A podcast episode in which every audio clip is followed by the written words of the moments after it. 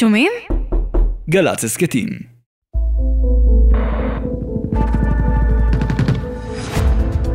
אהוד ברק, שהוא היה גם לא גבוה במיוחד וגם baby face, אז הוא היה בת, עמירם לוין שהיה קטנטן אז גם, למרות שהוא היה מצולק והוא היה פצוע, ולוני רפאלי גם שהיה לו baby face. המאפרת של המוסד איפרה אותנו בצורה כזאת שכל מי שהיה מחופש לאישה נראה בדיוק כמו אישה עם פאה נוכרית וכל האביזרים וכל הבגדים והכל זה יוצא מהכלל. שלום וברוכים הבאים לפודקאסט המבצעים הגדולים של הכוחות המיוחדים של מערכות וגלי צה"ל. אני אמיר גילת, ואיתי נמצא גם יאיר אנסבכר. שלום, אמיר. בכל פרק נצלול לפעולת קומנדו משמעותית של צה"ל, וננסה להכיר בעזרת המתכננים והמבצעים שלה את העולם הסודי, המסוכן, האכזרי ומלא האדרנלין של הכוחות למבצעים מיוחדים. הפעם אנחנו עם מבצע אביב נעורים, פעולה משולבת וחסרת תקדים של צה"ל והמוסד בלב ביירות בשנת 1973, שמטרתה חיסול שלושה ממנהיגי הפת"ח.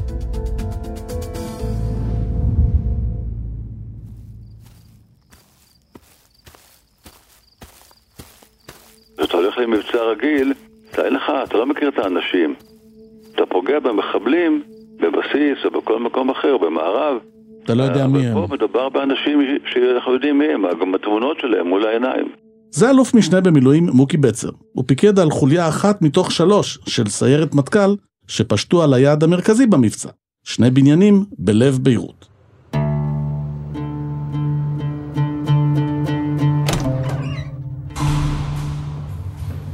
באותם בניינים התגוררו כמאל עדואן, ראש הגזרה המערבית של הפת"ח, האחראי על הפעולות בישראל ובשטחים, כמאל נאצר, דובר הארגון, ואבו יוסוף אל-נג'אר, סגנו של ערפאת, ראש מנגנון המודיעין המבצעי וראש ארגון ספטמבר השחור. הציגו את זה לרמטכ"ל, אה, אז הוא אמר, יפה מאוד, אבל תביאו לי עוד יעדים. אנחנו לא מגיעים לביירות כל שני וחמישי, אם אנחנו כבר מגיעים, אז אני רוצה, אומר הרמטכ"ל אלעזר, דדו, שיהיה בשר. זה אבירם הלוי, שהתגייס לסיירת מטכ"ל כמה שנים אחרי אביב נעורים, והיה לימים סגן מפקד היחידה. כיום מתעסק אבירם בהיסטוריה של סיירת מטכ"ל, ומכונה שומר המורשת של היחידה. זה לא רק בשר, זה גם מהחשש שהפעולה הזאת תיכשל, ואז כל ההגעה ההירואית הזאת לביירות, ואחר כך החזרה חיים ומתים, תהיה לשווא. וזה אבנר שור, ששירת בסיירת מטכ"ל בזמן המבצע, אבל לא השתתף בו. הוא חיבר עם אבירם הלוי שורת ספרים על יחידות מיוחדות, בהן על סיירת מטכ"ל ושייטת 13. בימים אלה הוא כותב ספר שעוסק באביב נעורים. אחיו של אבנר, סגן אבידה שור, זיכרונו לברכה, נפל במבצע שהוביל כוח צנחנים ביעד נוסף בלב ביירות. במבצע הזה יש חמישה כוחות שלכל אחד יש יעד, ארבעה מהם ברחבי העיר ביירות ועוד אחד בצידון. ושני הכוחות העיקריים בעצם פושטים על שני יעדים בביירות. סיירת מטכ"ל על יעד העיקרי ששמו אביבה, שני בניינים בני שמונה קומות בלב אה, ביירות. באחד מהם יש שתי דירות בהם גרים שני מחבלים, ובבניין השני המחבל השלישי. וברובע פקהני יש את הבניין שבו חיים, עובדים וכנראה גם גרים עשרות אה, פעילים אה, של החזית העממית של חוואטמה, והוא היעד של הצנחנים בפיקודו של אמנון ליפקין שחק, מג"ד 50, שרוב הכוח הם המ"פים שלו מהגדוד, נבחרת, פלוס שני בכירים בסיירת צנחנים שיודעים לירות באקדחים. תפקידם של לוחמי הצנחנים היה להניח מטען בבניין ולפוצץ אותו על דייריו. אם תסתכל, יש הבדל מאוד מאוד משמעותי בין הפעולה של אה, סיירת מטכ"ל לפעולה למשל של הצנחנים, וזה העניין הכירורגי. סיירת מטכ"ל התמחתה כל ה... מקדמת דנא בפעולות כירורגיות. לפעמים זה פעולות, אה, מה שאנחנו קוראים אגמיות, ולפעמים זה פעולות מודיעיניות, אבל זה תמיד להגיע לבן אדם, אפילו ל... ללב של הבן אדם. וסיירת צנחנים, הם לא התאמנו, הם לא ידעו לעשות את הדברים האלה. אז הם באמת ידעו לפוצץ את הבניין, ואחר כך התפתח שם הקרב, שבאמת בעיניי זה היה אחד הקרבות אולי הכי הירואיים במבצעים המיוחדים אי פעם, עד היום אולי. מלבד סיירת מטכ"ל והצנחנים שפעלו בלב ביירות, היו שלושה יעדים נוספים. סדנה לתיקון כלי נשק של הפת"ח מצפון לצידון, שם פעל כוח נוסף של הצנחנים, מפעל לייצור רקטות סמוך לשדה התעופה של ביירות, שהיה היעד של כוח משייטת 13, ובית מלאכה לייצור מוקשים בצפון מזרח ביירות, שם פעל כוח בהובלת סגן קצחר, קצין החי"ר והצנחנים הראשי. אבל מי שיזמו את המבצע מלכתחילה והיו מעורבים גם בביצוע שלו, היו אנשי המוסד. בשביל להבין מה הוביל אותם לרקום את אביב נעורי מלכתחילה, צריך לחזור אחורה כמה שנים. אם אנחנו איננו מוכנים להיהרג, אז אין ברירה, מוכרחים לירות. אנחנו מדברים על תחילת שנות ה-70, ישראל הצעירה נמצאת אז בין האופוריה של מלחמת ששת הימים למחדל של מלחמת יום הכיפורים. גולדה מאיר היא ראשת הממשלה. ארגוני הטרור הפלסטינים שהתקשו לבצע פיגועים בשטח ישראל ביקשו למשוך תשומת לב עולמית והחלו לפגוע ביעדים ישראלים ויהודיים במדינות זרות, בעיקר בשגרירויות ישראל ובמטוסים שהיו בהם נוסעים ישראלים. נוסע סבנה עמד אותה שעה במרחק של כמה קילומטרים ממרכז נמל התעופה. החיילים... ואז הגיע החמישה בספטמבר 1972. לפי מה שנמסר זה עתה, המריאו שלושת ההליקופטרים, בשניים הראשונים נראו המחבלים יחד עם הישראלים, עדיין לא ידוע כיוון הטיסה של שלושת ההליקופטרים. ברגע זה מוסרים לי כי בשדה התעופה הצבאי של מינכן יורים. בשנות ה-70 ארגון הטרור הפלסטיני ספטמבר השחור, שהוקם בחסות אש"ף, תכנן פעולות טרור נגד מטרות ישראליות באירופה ובישראל. בראשן, טבח י"א הספורטאים באולימפיאדת מינכן. בעקבות הפיגוע, ממשלת ישראל החליטה על מבצע חשאי לאיתור חברי הארגון וחיסולם. גולדה מאיר הטילה את המשימה, שנודעה בשם מבצע זעם האל, על ארגון המוסד. במקביל, התברר לגורמי המודיעין במוסד מיקומם המדויק של שלושה מראשי אש"ף, אה, או סגנו של ערפאת וכן הלאה, כל שלושת האובייקטים לשעתיד, שהם גרים בביירות בשני בנייני מגורים מסוימים. ידעו. אמרו, אוקיי, זה, בואו, כמו שאנחנו מחסלים יעד בפריז או בניקוסיה או ברומא, גם ביירות היא יעד. בהקשר הזה צריך לציין מאוד לחיוב את שמו של רומי שרון, הקמ"ן של קיסריה. קיסריה הוא אגף המבצעים המיוחדים של המוסד, זה שנטע לאורך השנים מרגלים במדינות אויב וביצע חיסולים ברחבי העולם. מפקד האגף בתקופת אביב נעורים היה מייק הררי. רומי שרון, הוא היה, בעברו היה קמ"ן של פיקוד דרום. היו לו קשרים וכישורים בצבא, למרות שהוא כבר היה אז שנתיים שלוש במוסד, בתפקידו כקמ"ן קיסריה. הוא זה שיזם והנביט את המבצע הזה. הוא סינגל הנדדלי בא למייק הררי ואמר, שמע, יש פה מבצע, אבל אין בכוחותינו. מה עושים? הולכים לצבא. הסל קיבל על עצמו את המבצע, אבל איך קרה שהוא התגלגל דווקא לסיירת מטכ"ל?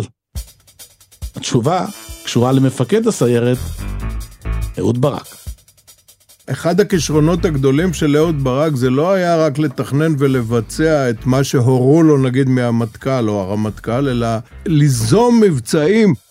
כי הנושא הזה של אביב נעורים זה היה יוזמה פר אקסלנס של ברק, זאת אומרת, הוא איכשהו שמע באחד הסיורים שלו במסדרונות, הן של המוסד והן של המטכ"ל, שהמוסד איתר את הדירות של שלושת המפגעים של מינכן.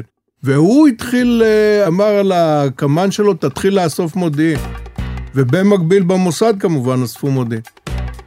אבל נגיד אם אתה חושב על מפקד אחר שהיה פחות יזמי באופי שלו וזה, אין לי שום ספק שהמבצע הזה לא היה יוצא לפועל. הוא לא היה יוצא לפועל כי בוורסיה הראשונה שלו, המוסד פנה לאג"ם מבצעים, אג"ם מבצעים פנה לקצח"ר, וקצח"ר הביא תכנון של פשיטה של 90 אנשים פשיטה. אמר לו הרמטכ"ל עד כאן.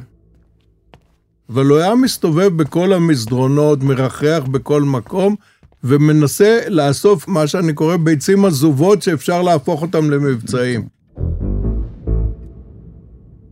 מלבד האישיות הייחודית של ברק, שהייתה משמעותית בהקשר של קידום המבצע, היה ברור שפעולה כל כך שאפתנית ומסוכנת בעומק האויב, יכולה להתבצע רק על ידי יחידה שמנוסה במבצעים מהסוג הזה. סיירת מטכ"ל אמונה על מבצעים חשאיים. זאת חשאיות תשמע לא האמצעי, אלא הראשון, השני והשלישי. אמר אהוד ברק שהוא נכנס לתפקיד, זה שאנחנו יודעים לעשות מבצעי מודיעין חשאיים, את זה כולם יודעים, זה בסדר, זה על שמנו בטאבו. את זה כולם לא יודעים. כולם לא יודעים, אבל במטה הכללי ובפיקודים יודעים, אלינו באים, אין, אין, אנחנו גם אה, היחידים ב, ב, ש, שיש להם את היכולת. שומה עלינו להיות גם אלה שיעשו, יתכננו ויהיו מוכנים לכל פעולה ולכל דבר שאף אחד אחר במדינת ישראל לא יודע, לא יכול או לא עשה מעולם. שנה אחרי זה הגיע סבנה. אחרי זה אביב נעורים.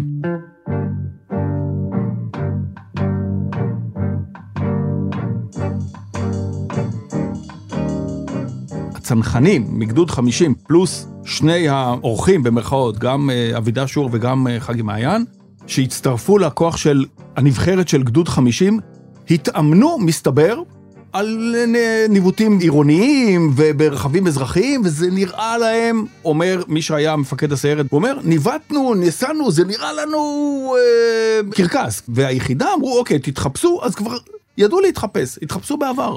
זאת אומרת, יש ביחידה את התרבות הזאת של לייצר פתרונות לבעיות סבוכות שאין בשום מקום אחר. אתגר נוסף שמבצע כזה מזמן הוא הצורך במודיעין רגיש, מידע אינטימי שייחודי למבצעים מיוחדים. יאיר, איזה מודיעין דרוש לפשיטה רגילה במרכאות, ובמה שונה המידע שהיה דרוש באביב נעורים? המודיעין שנדרש למבצעים מיוחדים מהסוג הזה, גם הוא מודיעין מיוחד. בניגוד למודיעין צבאי רגיל, שהרבה פעמים נשען באופן כללי וסכמטי משהו על ידיעות כלליות של מיקום האויב, של היכולות שלו, ולוקח בחשבון שבחיכוך עצמו עם האויב יהיה כאוס, ולכן המסה תגבר, במבצע מיוחד, שמוכרח להיות מאוד מאוד מדויק, אתה יורד לפרטים ולעיתים לפרטי פרטים, ומנסה לא להשאיר שום דבר באוויר. כיוון שהזמן על היעד מאוד מדוד, ולכל פעולה טקטית של הכוח יש משמעות הרת גורל, אתה צריך לדעת בדיוק לאן להיכנס ומהיכן לצאת, איפה נמצא האויב ומהו האופן המהיר והאלגנטי ביותר לאתר אותו ולטפל בו מבלי להסתבך. במקרה שלנו, שבו הפעולה מתרחשת בלב שטח אורבני צפוף מאוד, צריך להבדיל במהירות בין אויב לבלתי מעורב ולידיד. כדי לתת אה, לעסק הזה פרופורציות, הייתי אומר שאם כמשל במודיעין רגיל מגיע הקמ"ן, כן, קצין המודיעין, ומשרטט על הלוח בטוש אדום איזה עיגול כללי סביב תא שטח שיכול לכלול כמה קילומטרים, ומצהיר שבו היכן שהוא כנראה מצוי האויב, במבצע מהסוג הזה הקמ"ן עוסק ברצינות תהומית בשאלות כמו לאיזה כיוון נפתחת דלת מסוימת, האם היא נעולה, מתי? וכיצד? ומאיזה חומר היא עשויה. ולכן נדרש אותו מודיעין אינטימי, ובמובן הזה המוסד נדרש, וגם אמר, אנחנו נעשה את זה, נביא את המודיעין, וקיבלו צי"ח, קיבלו את uh, ציון הידיעות הנדרשות על ידי הכוח, כפי שהוכתב על ידי קמ"ן היחידה במקרה הזה, וגם קמ"ן קצחר לטובת הכוח של הצנחנים והכוח של הצנחנים השני וכן הלאה. מה צריך? באיזה קומה נמצאות המשפחות של, או האובייקטים, חלקם לא היו בעלי משפחות. האם האור נדלק במדרגות כתוצאה משלטר שהוא לחצן, או שהוא טוגל כזה סוויץ'? ראוי לציין פה שהרבה מאוד מהמודיעין, באמת המיוחד הזה וה, והאינטימי, הפרטי פרטים, הובא על ידי סוכנים, בשונה מהיום, אה, בשנות שלות אש"ף בפתחלנד ואחרי זה בלבנון, היו הרבה סוכנים שהביאו מידע מאוד מאוד מדויק, וכשהם נדרשו או נשאלו שאלות מדויקות, אז הם הביאו תשובות מדויקות. על פי משתתפי המבצע, זה באמת המבצע שהיה להם בו את המודיעין הכי מדויק שהם נתקלו בו אי פעם. המודיעין הזה הגיע כמובן אלינו עם כל החומר, וראינו שבעצם המודיעין הוא יוצא מהכלל, שלא רק מצולם, השכונה מצולמת מכל הכיוונים חיצונית, אלא גם פירוט מפורט, תיאור מפורט. איך המבנה הפנימי, חדרים, מה יש בחדרים, איפה שולחן העבודה, איפה חדר השינה, איפה המקלחות, המטבח, כל זה ידענו. בכל דירה ודירה. מודיעין נפלא. מה שנשאר זה שתכנון. מתכנני המבצע הבינו כבר מההתחלה שכדי להצליח הם זקוקים למודיע, אדם שיהיה בשטח ויתריע שהמחבלים אכן נמצאים בדירותיהם. דדו קרא לצביקה זמיר, ראש המוסד, יחד עם מייק הררי שצביקה הביא אותו. ודדו אומר להם, לא ייתכן שנבוא לביירות אה, שלא נדע בזמן אמיתי שאכן הם שם. כל המבצע הזה, כל האופרציה הזאת, לבוא ובסוף הם לא היו שם במקרה באותו יום, צביקה אומר לו, אוקיי, אנחנו נבדוק את זה, ומייקל ארגי אומר, יש פתרון, יש מישהו שייתן את המודיעין הזה. כשיוצאים החוצה, צביקה שואל אותו, מייק, על מה אתה מסתמך? אומר, יש לנו את יעל.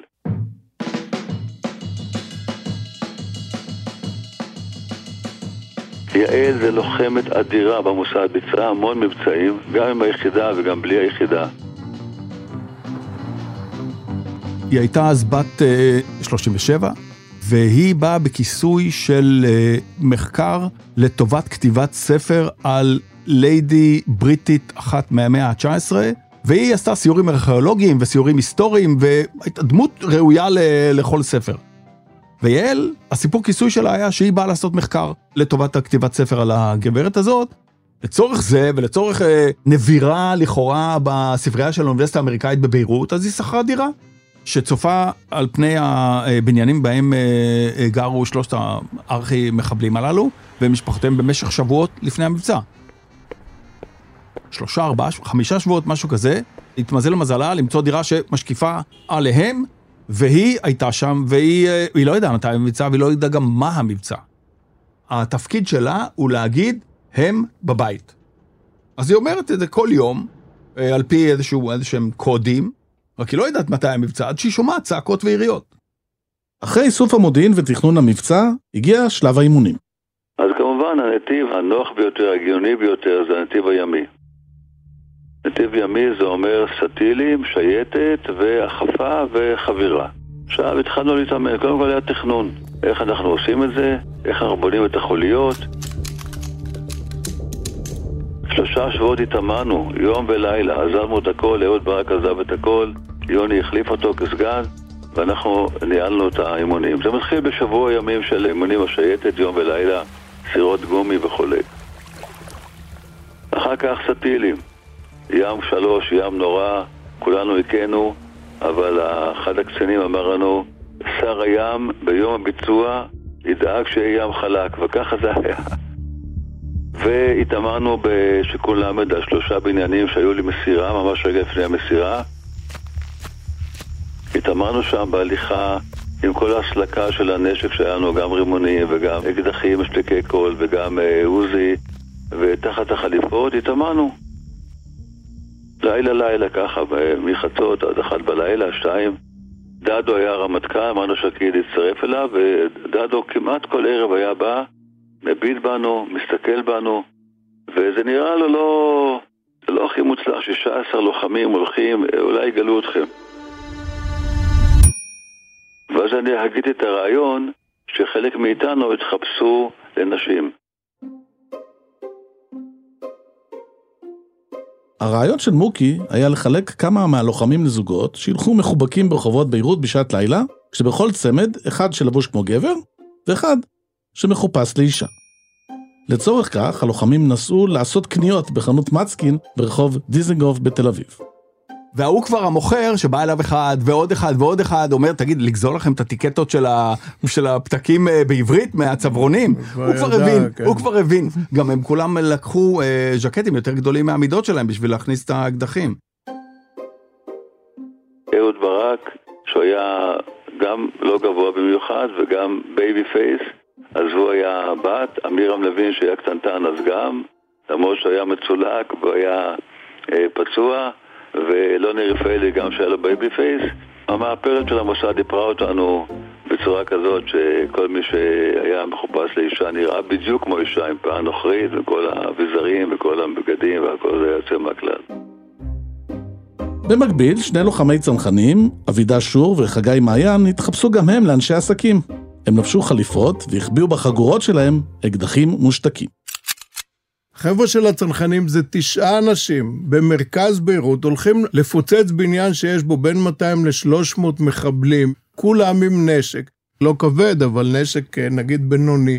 ללכת באמצע עיר בירה ערבית, ש... שאין שם אחד שאוהב ישראל, ולחשוב שאתה יכול גם למצוא את השלושה חבר'ה האלה ממינכן, גם להגיע אליהם, להרוג אותם, לחזור חזרה לחזור לחוף, מהחוף לחזור לישראל, בלי שכל הצבא הלבנוני וכל הפת"ח וכל מי שהיה שם, והיו שם הרבה מאוד כוחות צבאיים וחצי צבאיים, בלי שיחסלו אותך או ייקחו אותך בשבי, זה נשמע בלתי נתפס. אבל חוץ משאלות כמו האם פעולה כל כך נועזת בכלל ניתנת לביצוע והאם ניתן לחזור ממנה בשלום, תכנון המבצע העלה גם בעיות אתיות. אמנם המטרות היו בכירים בפת"ח, מחבלים שאחראים לרצח של ישראלים רבים, אבל מעל המבצע התנוססה הילה של נקמה.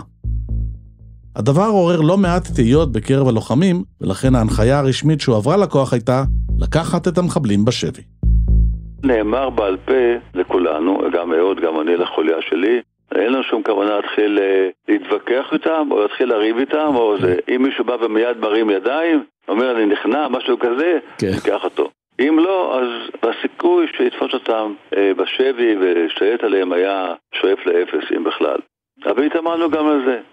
אבל הייתה גם הנחיה לא רשמית. כשהלוחמים הגיעו לנמל חיפה, שהיה מקום הריכוז לקראת היציאה למבצע, הם שמעו אותה מפי הגורם הכי בכיר בצה"ל. בנמל חיפה עלה הרמטכ"ל וראש אמ"ן אלי זעירה, הרמטכ"ל דדו. והוא בא לברך אותנו בהצלחה, לקראת הדרך מה שנקרא. הוא דיבר מאוד יפה, והוא אמר שהוא סומך עלינו וכולי וכולי. התאמנתם, אתם ערוכים, אתם... כל המילים היפות והטובות שאומרים בפני זה. ואז הוא אמר בסוף, תהרגו אותם. אני ישבתי הכי קרוב ולידו בשורה הראשונה, ואמרתי לו, להרוג? אז הוא קצת הסתבך ככה, וסובב לאחור לאלי זעירה. אלי זעירה עושה לו בראש ככה, כאילו, כן, תהרגו אותם. ואז הוא אמר, תהרגו אותם מנוולים, זה מה שהוא אמר. למרות זה, אמרתי לחוליה שלי, הוא התבלבל, אנחנו נעשה מה שצריך, כמו שכתוב, אבל אנחנו לא מסכנים אף אחד, אנחנו, ברור לגמרי שזה יהיה, יהיה חיסול, וזה נקמה דרך אגב, זה מבצע נקמה.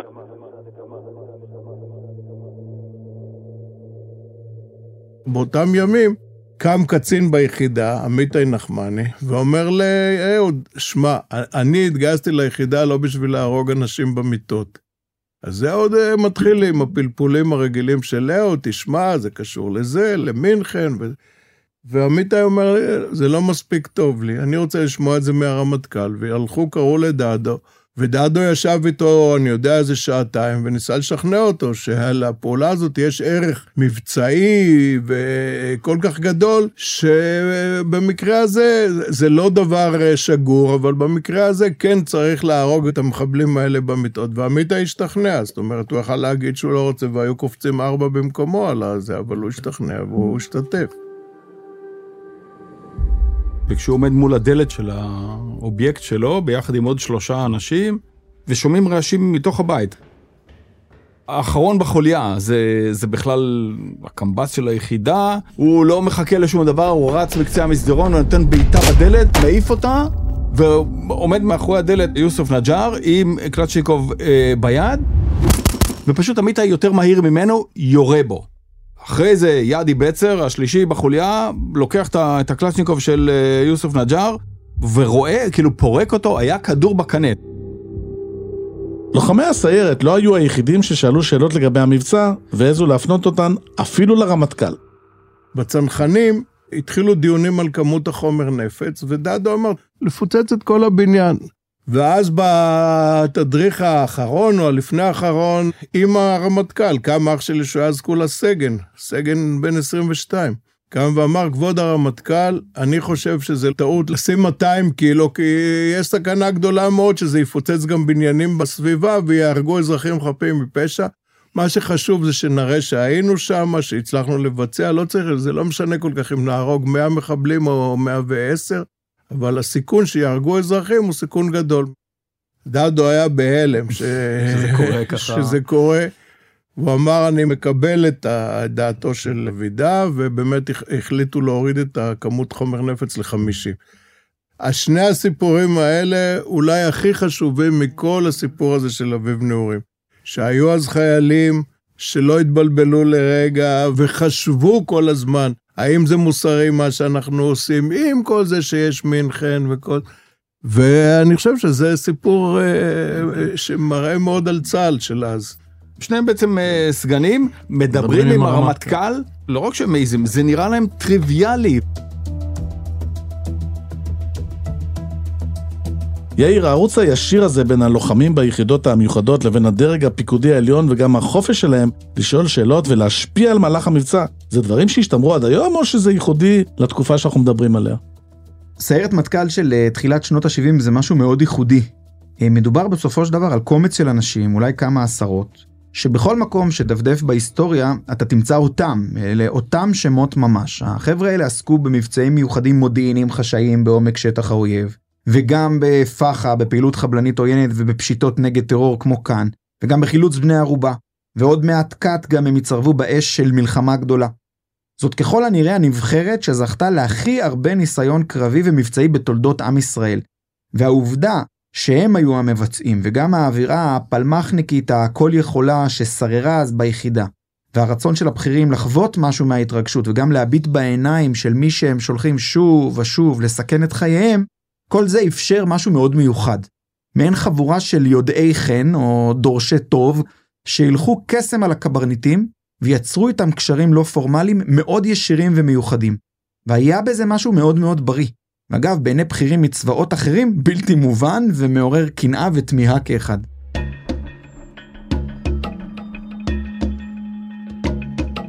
בלילה שבין התשעה והעשרה לאפריל 1973 ניתן האות.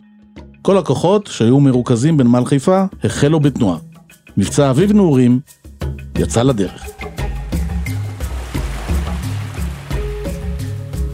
משם עלינו לסטיל, באמת היה ים אפס, מה שנקרא ים שטוח לגמרי. זה שי די ארוך, חושך, עד שאתה מגיע מול ביירות. ביירות נראית כמו חיפה, ויש שם הרים ויש שם עיר תחתית והכל מלא אורות וכבישים עם תנועה מוארת. בשלב מסוים אנחנו לובשים בגדים, בגדי ניילון, על הבגדים שלנו, כדי לא להירטב. אנחנו מחכים לרגע מסוים שאנחנו מול החופים, בערך 17-18 קילומטר, משהו כזה. יורדים בזהירות בחבלים למטה לתוך הסירות של השייטת, מגיעים לחוף בכדי שאנחנו לא נתלכלך או משהו, הם מושכים חבל טיפה את הסירה אל החוף, אנחנו מדלגים, והם מתחילים לנוע. אחרי איזה 50 מטר, כמו שתרגלנו, מורידים את הבגדים הניילון, הופכים להיות אזרחים רגילים על חוף הים, הולכים ל-100-120 מטר, מגיעים לשלוש מכוניות. בנקודה הזו החל חלקו השני של המוסד במבצע. בנוסף להפקת מידע מודיעיני רגיש שנועד לתכנון הפעולה, אנשי המוסד היו אחראים להמתין לקוחות על החוף עם מכוניות ולהסיע אותם ליעדים. אחד מאותם נהגים שעבר לפני כן ביעד אביבה של סיירת מטכ"ל, שם לב למשהו חשוד. הוא אמר בבניין של בצר, הוא אומר, יש שם ליד, בפינה רחוק יותר, לכיוון הבניין הזה, שני ז'נדרמרים לבושים שחורים עם תתי מקלעים. זה לא היה עד עכשיו. אהוד אומר לו, סע. הוא חשב שאהוד לא הבין. הוא אומר לו עוד פעם, הוא חוזר על זה. זה נוסע. למה? אני ידעתי מה עבר בראש לאהוד. אם עכשיו ידווח לחפ"ק, זה כבר קראנו פעם שרצינו לכתוב את הגנרלים הסורים, שביטלו מבצע בגלל שינוי מודיעיני. והוא ידע שאם הוא מדווח, יהיה ביטול. ואז נסענו. כלומר, אהוד ברק פקד להמשיך במבצע, אפילו שלפי המודיעין, ביעד היו שני ז'נדרמרים, שוטרים לבנונים חמושים. גם ביעד, גילה של הצנחנים, היה מכשול שעלול היה לסכן את הצלחת המבצע, אבל הוא היה ידוע מראש.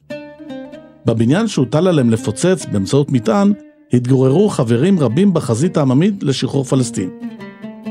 הכוח ידע מבעוד מועד שבכניסה אליו ניצבו שני שומרים. תפקידם של אבידע שור וחגי מעיין היה לחסל אותם בשקט באמצעות האקדחים. שיטת ההגעה הייתה דומה מאוד לשיטה של היחידה, חיכו שתי מכוניות של המוסד, העמיסו את החומר נפץ, העמיסו את האנשים, נסעו ליעד, לשכונה, התברברו קצת, בסוף הגיעו, מצאו את המקום, ואבידה וחגי יצאו, הכל היה בדיוק לפי התוכנית, אבידה אפילו עישן סיגריה כדי להראות שזה אזרחים, אין פה שום דבר צבאי. שני השומרים היו בדיוק במקום,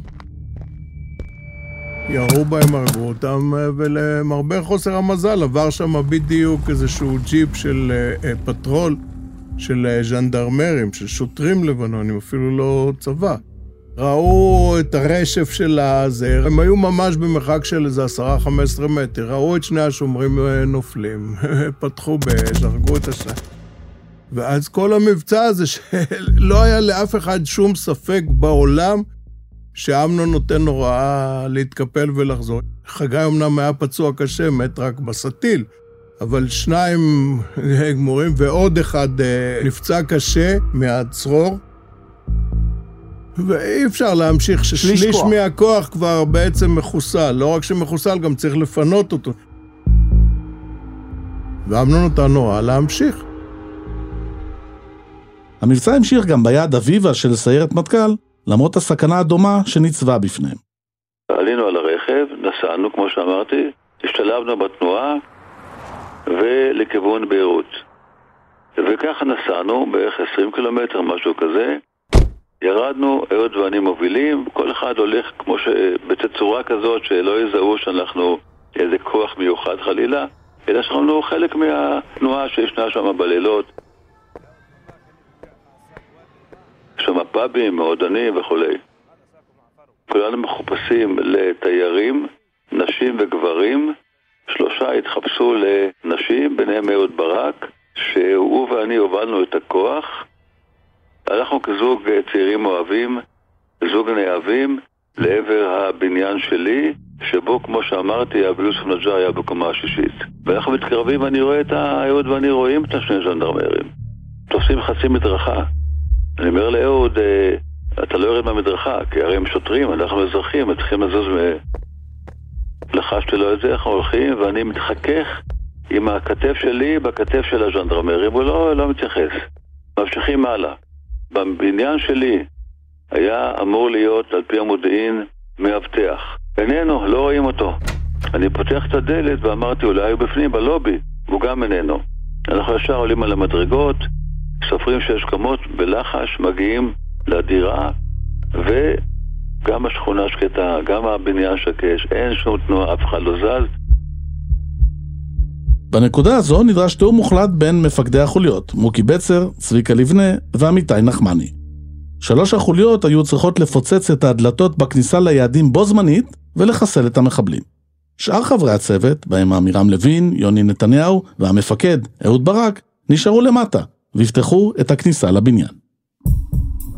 כאשר כל חוליה נמצאת על הדלת שלה, היא מדביקה מטען מיוחד שפותח לצורך המבצע, אוזני אורי, וברגע שהמטען מוכן על מנעול של הדלת, אני מודיע בנקישות, בשלוש נקישות לאהוד ברק, מוכן. כאשר כל חוליה מודיעה שלוש נקישות, אהוד נוקש לנו חמש נקישות. אני עם היד מראה לצביקה שהוא היה על הדלת, אני מראה לו אצבע, אצבע, אצבע, ככה חמש, מוריד את האצבעות לאגרוף. ברגע שאני עם אגרוף, הוא מפעיל את המטען. עשרים שניות זה המון זמן במצב הזה. אני דרוך לקראת הפיצוץ והפריצה, ואז אני שומע למטה יריות.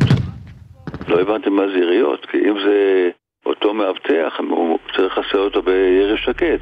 לא הבנתי מה זה היריות האלה. היה פיצוץ, פרצנו פנימה, אבי יוסף זג'אר קפץ עלינו, אני מזהה אותו לפי התמונה, כמעט אמרתי לו אהלן, אבל לא היה זמן, ירינו בו, חיסלנו אותו. במקביל, גם הצנחנים נדרשו לפוצץ את בניין היעד שלהם באמצעות מטען. הצליחו תוך כדי אה, ירי בלתי פוסק על הקומות למעלה שירו על הצנחנים, הצליחו לשים את המטען, לקחת את הפצועים, להביא אותם למכוניות, ומגיעים לשם, ויש רק שתי מכוניות. אז אמנון מתחיל לקרוא בקשר וזה אף אחד לא עונה לו, אז הוא אומר, טוב, אנחנו נסתדר עם שתי מכוניות. התברר שאיש מוסד שלישי, שהתחילו היריות, פשוט ברח וחיכה להם על החוף. אז הצליחו גם לחלץ את ההרוגים ואת הפצועים, גם לשים את המטען, כיוונו שם את זה, אני יודע, לעשר דקות, ולפוצץ את הבניין. למרות ההסתבכות, הצנחנים השלימו את המשימה ונדחסו ברכבים שנועדו להחזיר אותם אל החוף. בנוסף, חוליות הפשיטה של סיירת מטכ"ל הצליחו להרוג את שלושת המחבלים ועשו את דרכן חזרה למכוניות. כשחברי החוליות הגיעו למטה, הם הבינו שרעש היריות שהם שמעו קודם לכן הגיע מהיתקלות של הכוח המאבטח עם שומרי הראש של בכירי הפת"ח, שהבחינו במתרחש ולאחר מכן עם שוטרים לבנונים שהגיעו למקום. דהרנו למטה, דילגנו למדרגות, הגענו וראינו שהם יורים בג'יפ אחד של ז'נדרמרים שהגיע, ומיד מגיע עוד רכב נוסף. אנחנו יורים גם בשני, והורגים שם גם ארבעה ז'נדרמרים, כמו בג'יפ הראשון. כשרשנו בחזרה למכוניות, מגיע פתאום עוד רכב שלישי עם ארבעה ז'נדרמרים. אני גם יורה בו עם העוזי, גם זורק עליו רימון על הגג, מתפוצץ, אנחנו עולים לכלי הרכב ובמהירות מנתקים מגע. שלב ראשון עושים מהר, שלב שני לאט משתלבים בתנועה, מגיעים לכביש החוף. כביש החוף נוסעים דרומה לכיוון נקודת החבירה עם השייטת, אנחנו יורדים ואנחנו חוברים לשייטים, עולים על הסירות גומי, משם לסטילים. כוחות הצנחנים והשייטת וגם הכוח של סגן קצחר שפעלו ביעדים האחרים השלימו את המשימות בהתאם לתוכנית וללא תקלות. היעדים פוצצו ומחלקם נלקחו מסמכים שנמצאו במקום. כל הכוחות עלו על הסטילים ועשו את דרכם חזרה לארץ. ועולים, ואהוד מתחקר כל אחד מאיתנו, סיפרנו לו, ראיתי שהוא מחייך מאוד מרוצה, ומשם נסענו לחיפה, שם קיבל אותנו הרמטכ"ל. הוא ביקש ממפקדי הכוחות, כל אחד יספר בקצרה מה הוא עשה, אז אהוד ברק עלה, אחר, אני, אחר כך שניים אחרים, כל אחד סיפר מה קרה בקצרה בכמה דקות. סוכנת המוסד יעל נדרשה להחליט כיצד לפעול, אם לברוח מיד או להישאר במקום. ההוראה שלה הייתה מצביקה זמיר, מראש המוסד, שהמבצע נגמר, את מסתלקת משם. היא צריכה להגיע לבית מלון, משם לצאת אה, לאירופה. אבל מייק אמר לה, בטלפון, בטלפון המיוחד שיש להם, אמר לה, לשיקול דעתך. היא ידעה שאם היא עוזבת, היא שורפת את השיטה.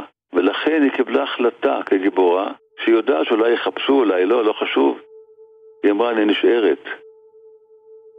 נשארה שם עוד כמה ימים, ועשתה הצגה, כמו שיודעת להציג, למארחים, שהיא לא יכולה להישאר פה, היא לא יכולה להתרכז. אחרי מה שקרה וראתה הלילה הזה, היא לא באה למקום שקט והגיעה למקום הכי רועש.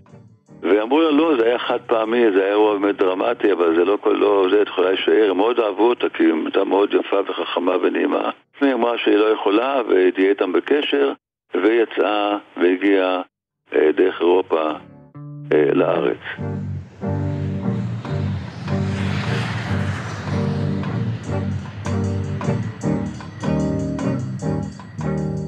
המבצע הושלם והשיג את המטרה העיקרית שלו, חיסול בכירי הפת"ח, ובראשם ראש ארגון ספטמבר השחור, יוסוף אל-נג'אר. עכשיו אנחנו שותפים למבצע של חיסול שהוא בעצם נקמה. גם המבצע עבר חלק כמו שצריך, האימונים היו מדוקדקים, הביצוע עצמו היה מדויק, והסיפוק לחסל את רב המחבלים, שתכנן הרבה מבצעים, אבל בעיקר את הדבר הנורא הזה, שבני ערובה שבסוף חזרו בארונות, מבחינתי זה היה סגירת חשבון. ההישג התודעתי היה גדול, אבל האם הייתה לאביב נעורים השפעה אסטרטגית כלשהי? האם הוא הצליח לסייע במיגור הטרור הפלסטיני? התשובה הקצרה היא לא. צריך לזכור שחודשיים אחרי זה היה את אה, לילהמר, וחצי שנה אחרי זה מלחמת יום כיפור. כן. עכשיו, מרוב ההלם הזה, כאילו פחות משנה אחרי זה, אז יש כבר את אירוע בקריית שמונה, ומעלות חודש אחרי זה, ובית שאן אה, חצי שנה אחרי זה, וסבוי אה, עוד כמה חודשים. זאת אומרת, ההלם לא היה אריך נגן או עם השפעה מאוד מאוד ארוכה. כוחות אש"ף לא רק שהתאוששו, אלא השנים הקשות מבחינת הטרור זה השנים שאחרי זה. עד אז זה היה המוסד, אבל אחרי זה, זה כל הפיגועי מיקוח בתוך מדינת ישראל, זה אחרי זה. הם למדו לא פחות טוב מאיתנו מה צריך להיות השלב ההתפתחותי הבא, במערכה, כן, על התודעה. ועדיין, למבצע הייתה תרומה חשובה במיוחד. הצלחתו הוכיחה בפעם הראשונה שצה"ל והמוסד יכולים לפעול יחד ביעילות רבה. לקח כמה שנים טובות עד שחודש שיתוף הפעולה. אבל... זה היה אירוע, אירוע יחידני. אירוע כן, יחידני של שיתוף פעולה. זה נכון, אבל אה, יש פה שוב, זה הכל אנשים בסוף. במבצע הזה נוצר קשר ראשון ומאוד מאוד מאוד פורה בין אה, נגיד אהוד ואמירם, ואחר כך המחליף של אמירם, אבשה מהיחידה, עם אנשים מהמוסד, שבאופי שלהם, באופי החתרני והנועז, היו מאוד מאוד דומים לאנשים ביחידה. בעיקר זה מייק הררי ושלמה גל, המפקד של קיסריה והסגן שלו. והשיתוף פעולה הזה שהתחיל באביב נעורים, אחר כך הפך גם את היחידה וגם את המוסד למשהו אחר לגמרי.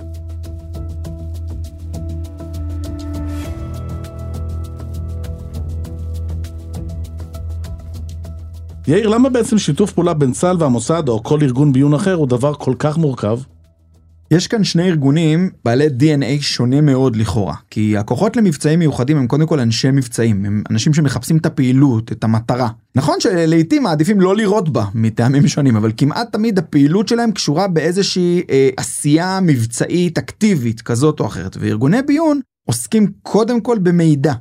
לציבור יש תפיסה כזו של ג'יימס בונד וסרטי מחסלים, והאמת שברוב רובם של ארגוני הביון, ברוב רובן של התקופות, זה פשוט לא כך. זה משחק של ריגול, של מידע, של עבודה בשקט מלא ובצללים, מתוך שאיפה שלעולם הדברים לא ייחשפו.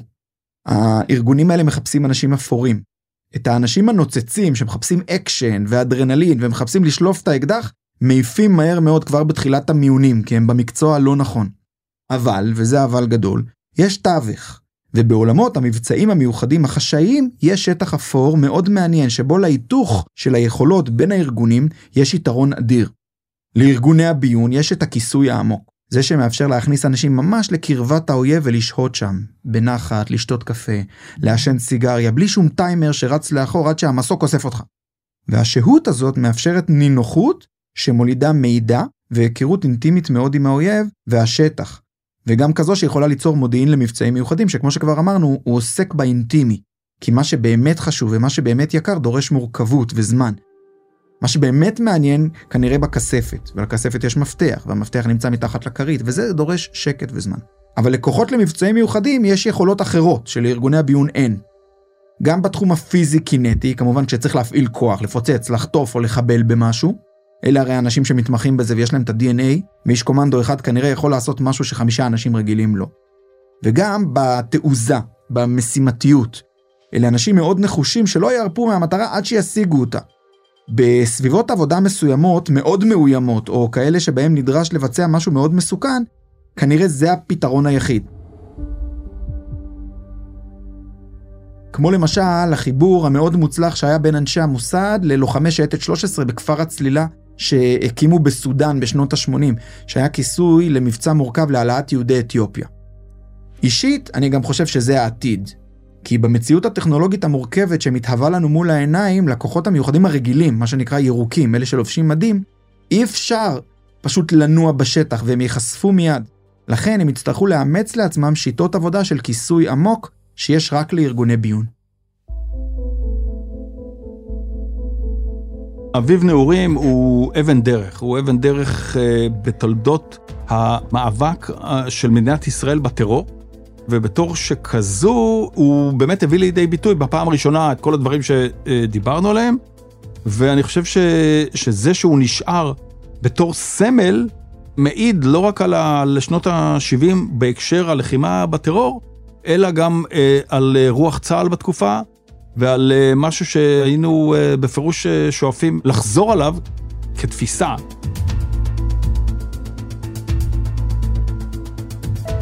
עד כאן הפרק שלנו על אביב נעורים, תודה לעורך הראשי דורון רובינשטיין, לעורכת מרים בלוך, עיצוב סאונד ומוזיקה מקורית מור סיוון, ועל ההפקה לסתיו דויטש. נתראה בפרק הבא של המבצעים הגדולים של הכוחות המיוחדים, שהופק על ידי מערכות בגלי צה"ל.